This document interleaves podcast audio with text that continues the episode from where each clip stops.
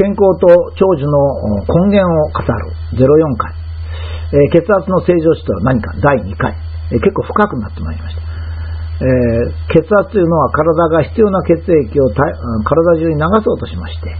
それに必要な圧力を心臓で作って血圧を、血液を送るということですから、人それぞれ一人一人がですね、正常な血圧を持ってるんであって、平均値ではないということを前回整理いたしました。まあ、普通我々が病気というときはですね、えー、細菌とかウイルスに襲われた場合とかですね、それから自分で血圧とかコレステロールがコントロールできなくなったというようなことを病気と言うんですね。えー、だから、この普通はこう病気というともう自分の体が少し狂ってるとか襲われたとかいうふうにあのウイルスに襲われたとかいうそういう感じなんですが現代の医学はそうではないと考えてるのがややこしいんですね。つまりこの血圧についてはちょっとこう難しいんですけども体が血圧を決めるときですね体に必要な血の量は理解体が理解しているが血管が破裂するのは理解してないと、全く考慮してないと現代の医師は考えてるんですね。これが医師と患者さんの大きな認識の差になっているわけです。つまりお医者さんはですね、えー、心臓はバカであるというふうに思ってるんですね。でしかもそれに加えて日本人はバカであるというこの2つを足し合わせましてね、血圧は低い方がいいという結論を今まで言い続けてきたわけですね。え本当にそうか、本当に心臓はバカで日本人はバカかということを、まあ、もう一回ここで考えてみたいと思うんですね。ちょっと言葉は悪いんですけども、分かりやすいんでですね。人間の体は年を重ねると血管の中にカスが溜まってくるわけです。その量も結構バカにならないので、だんだん積もり積もってくると血管の太さが半分、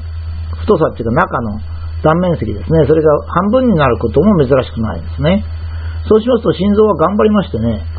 何しろ血圧が低いと血がいかないもんですから血圧を上げるわけです。これが年齢とともに血圧が上がるという現象なんですね。だから、この時にお医者さんがどう考えるかって言ったら、もう心臓はもうね、血管が細くなっても、血管が破裂するかどうかなんて心配してないんだと。もう無理やり血を全身に送ろうとしてるんだと。バカな心臓だと、こういうふうに思っておられるんですね。で、もう一つは、もう一つの問題があってですね、ここの表を見ますとね、えー、20代の男性の平均が123なんですよ。20歳代の男性の平均が123なんですよ。それは非常に人生で元気な時ですね。20代男性ですから。誰が見たって元気ですよ。正常ですよ。しかし、高血圧学会や厚労省は120以下を私的血圧、つまり一番適当な血圧だと言ってるんですから、ということはどういうことかっていうと、人生で最も元気な20代の男性の半分以上が高血圧という病気の状態だってことなんですよ。これはね、いくらなんでも私はね、医学が間違ってると。あの、高血圧学会厚労省謝ってくださいっていう感じなんですよね。いくらなんでも。ええ。もしも現在の寿命、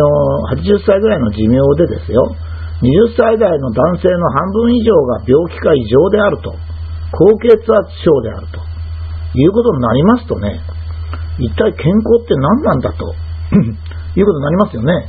私がこの根源を探るっていうことの一つはですね、まあ、寿命がもう一つあるんですが、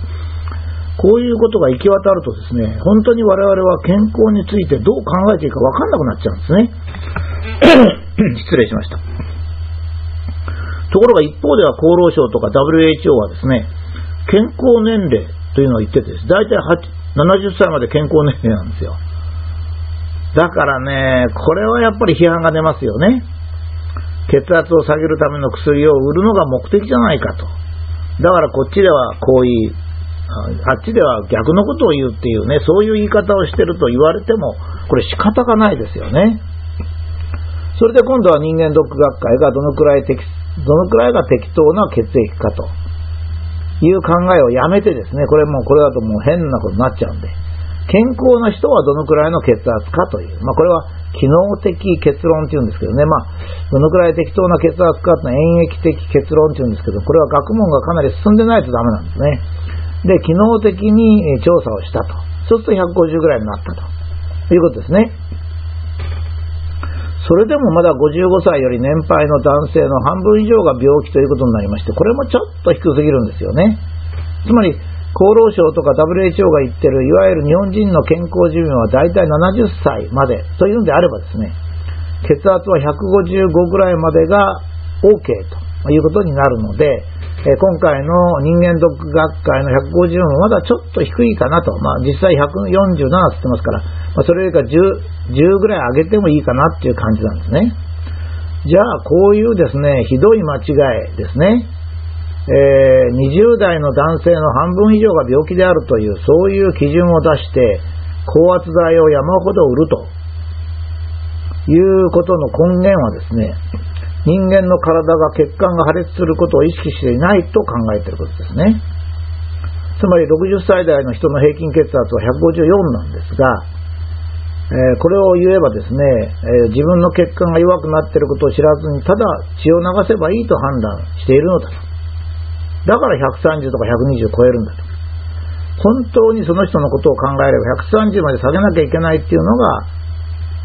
えー、高血圧学会の判断ですけども、これは高血圧学会の方が心臓よりも判断が正しいっていう証明がいりますよね。ただ、本当かもしれないんですよ。いや、実は私ね、高血圧学会が間違ってると言おうとしてるんじゃないんです。またこれも、えー、昨日のショート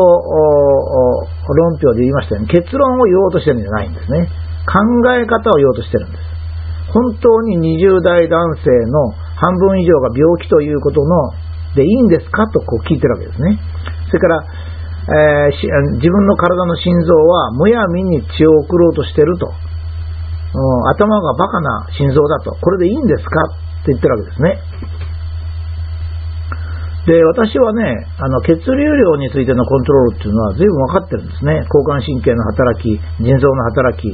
酵素とかそういう働きがかなり詳しく分かっていてですね、どういう物質がどういうふうに血流量をコントロールしてるかっていうのは分かってるんですが、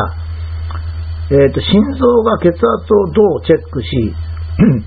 血管の破裂破裂限界をどのようにして判断してるかっていうことは実は分かってないんですよ。分かってないんですね。学問で分かってないんです。だから、心臓が血圧をコントロールするときですね、血管の破裂を意識せずに154にしてるのか、それともそれを計算に入れましてね、血の巡りが不足するデメリットと、血管が破裂する危険性を考慮して、60歳の最適血圧を決めているのか、現在の医学ではどちらかでは分かってないというのが私の認識です。分かってるかもしれません。まあ、さらに勉強してみますが。私はですね、実は 血管が破裂する限界と心臓の関係という論文を見たことがないんですよ。まあ、もしかして私が見てなくてもあるかもしれませんので、えー、まあ、そこがですね、不十分なんじゃないかと思うんですね。まあ、血の巡りの方はですね、お風呂に入ったり、それから、まあ、マッサージしたり、運動したりすればですね、血の巡りが良くなります。で、それで補って血管の破裂の方を重要視しようという方針で、まあ、これも正しいとは思うんですがね、私は。ただ、この、なぜ154なのか。長寿のためには、実は154の方が正しいのかと、いうことをですね、やっぱり医療の方は分かっていないというかですね、何か言ってくれなきゃいけないと思いますね。ですから私はですね、個別のお医者さんが経験で決めた方が正しいと思って、まあ、この人はちょっと154だけど少し高めだなと思ったりですね、えー、154だけどこれでいいなと思うのは、今のところまだ学問があの進んでないんじゃないかと思うんですね。それからもう一つの問題はもちろん皆さん多くの人が言うように、これは同じ共通のこの根拠に基づいているんですが、正常血圧を今まで130というふうに一定にしてきた。年齢に関係なくですね。それから今後150というふうに決まっているわけです。昔はですね、年齢プラス90と言いましてね、これはあの、年齢プラス90の平均値がという意味で何が正常かを決めてなかったわけですね。これ研究が進んで正常血圧の概念が出てきたわけですよ。で、人間は年齢によって筋肉なんか衰えるわけで、年齢に関係なく一定の性能を持たなければならないっていうのはほとんど珍しいんですけども、もしもですね、えー、年齢に関係なく一定の性能を持たなければならないとしますと、年を取ると筋肉が衰えますからね、筋肉増強剤を使うべきであるということになるわけですよ。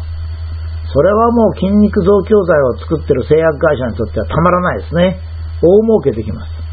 だけど本当にですね、えー、人間は年齢によらずに一定の機能を持たなければいけないのかというとですね、これもですね、高血圧の方ではちゃんと説明しておりません。なんで血圧だけが年齢に関係なく130であって、筋肉は衰えてもいいのかということについての十分な説明はしておりません。だって筋肉が衰えたり、骨があのボロくなってくると転んであの骨折してそのままもう立ち上がれなくなることだってあるわけですから、致命的ですよね。じゃあですね、年取った人に筋肉増強剤と骨の増強剤を出すべきですよね。つまりですね、この問題は今の医療の実力から言えばですね、年齢別の平均血圧が正常であるとしてですね、それよりか少し血圧を低めにして、それから血管壁を強くし、まあ、血管のカスを取るような生活をするというのが前向きじゃないかと思うんですね。つまりその人にとっての異常な血圧というのを医師と十分に相談して決めるというのが正しいんじゃないかと思うんです。実はこのブログでこんなにしつこく血圧のことを書いてるのはですね、やっぱお医者さんもですね、相手があんまり知らないとなかなか話すのが大変なんですよ。ですから、まあ、あの血圧の本質とかですね、測定上の注意とか、考え方を整理しておくと。例えば、えー、朝測るとか、えー、興奮してる時測るとかそういうことじゃなくて、まあ、お医者さんに血圧、自分の血圧言うときは平均的な値を言う。その平均的っていうのは、どういう状態を測れば平均的かっていうのは、このシリーズの第2回で書いたわけですね。えー、そうして、まあ、あの、少し専門的ですけども、繰り返してこの、例えばブログを読んでいただければ、お医者さんと相談できるレベルにはなると思うんですね。えー、まあ、あの、この血圧の問題は非常に難しいんで、一応ここで、一旦やめまして、全体として人間が健康を保つためには血圧もどうするかと、まあ、いうこともですね、合わせて、えー、少し整理をしていこうと思うんですが、まずはですね、この4回で、一体血圧というのはどういうものか、今正常血圧と言ってるのは何なのか、それはあくまでも平均であって、年齢とか身長とかそういうのは全然考えてないので、まあ私はあまり神経質になる必要はない。だけども、血圧はやや低めの方がいい。もちろん減塩食事なんていうのはあんまり取りすぎるのも問題だと。まあ、そこら辺の基本をですね、あの知っておくということが、あの、健康を保つ非常に大きな要因の一つではないかと考えています。